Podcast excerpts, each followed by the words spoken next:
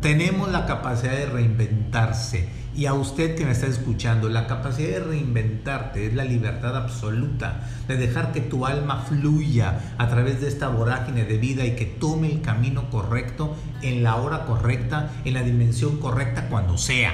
No te limites en nada, ¿ok?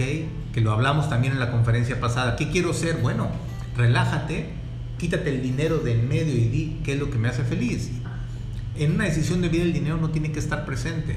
En la decisión, sí como un objetivo, sí por supuesto, paralelo a ayudar, porque el dinero es energía, es una retribución exacta a un esfuerzo y a una intencionalidad positiva por hacer las cosas. Pero ¿qué quiero en la vida? ¿Qué me hace ser feliz en la vida? Esa es tu vocación. No pienses en dinero. ¿Cuánto quiero ganar para ser feliz? Te jodiste. Para tomar una decisión es no, ya tengo el dinero suficiente, ¿qué me hace feliz? Eso, y sobre eso tira, tira y te va a ir muy bien. Aunque haya oposiciones, porque yo insisto y digo, la oposición únicamente significa que estamos en el camino correcto. Lo perfecto y lo tranquilo me levanta los focos rojos. La intranquilidad, la tempestad, ¿qué te hace ser? La tempestad te hace estar en vigilia, ¿ok?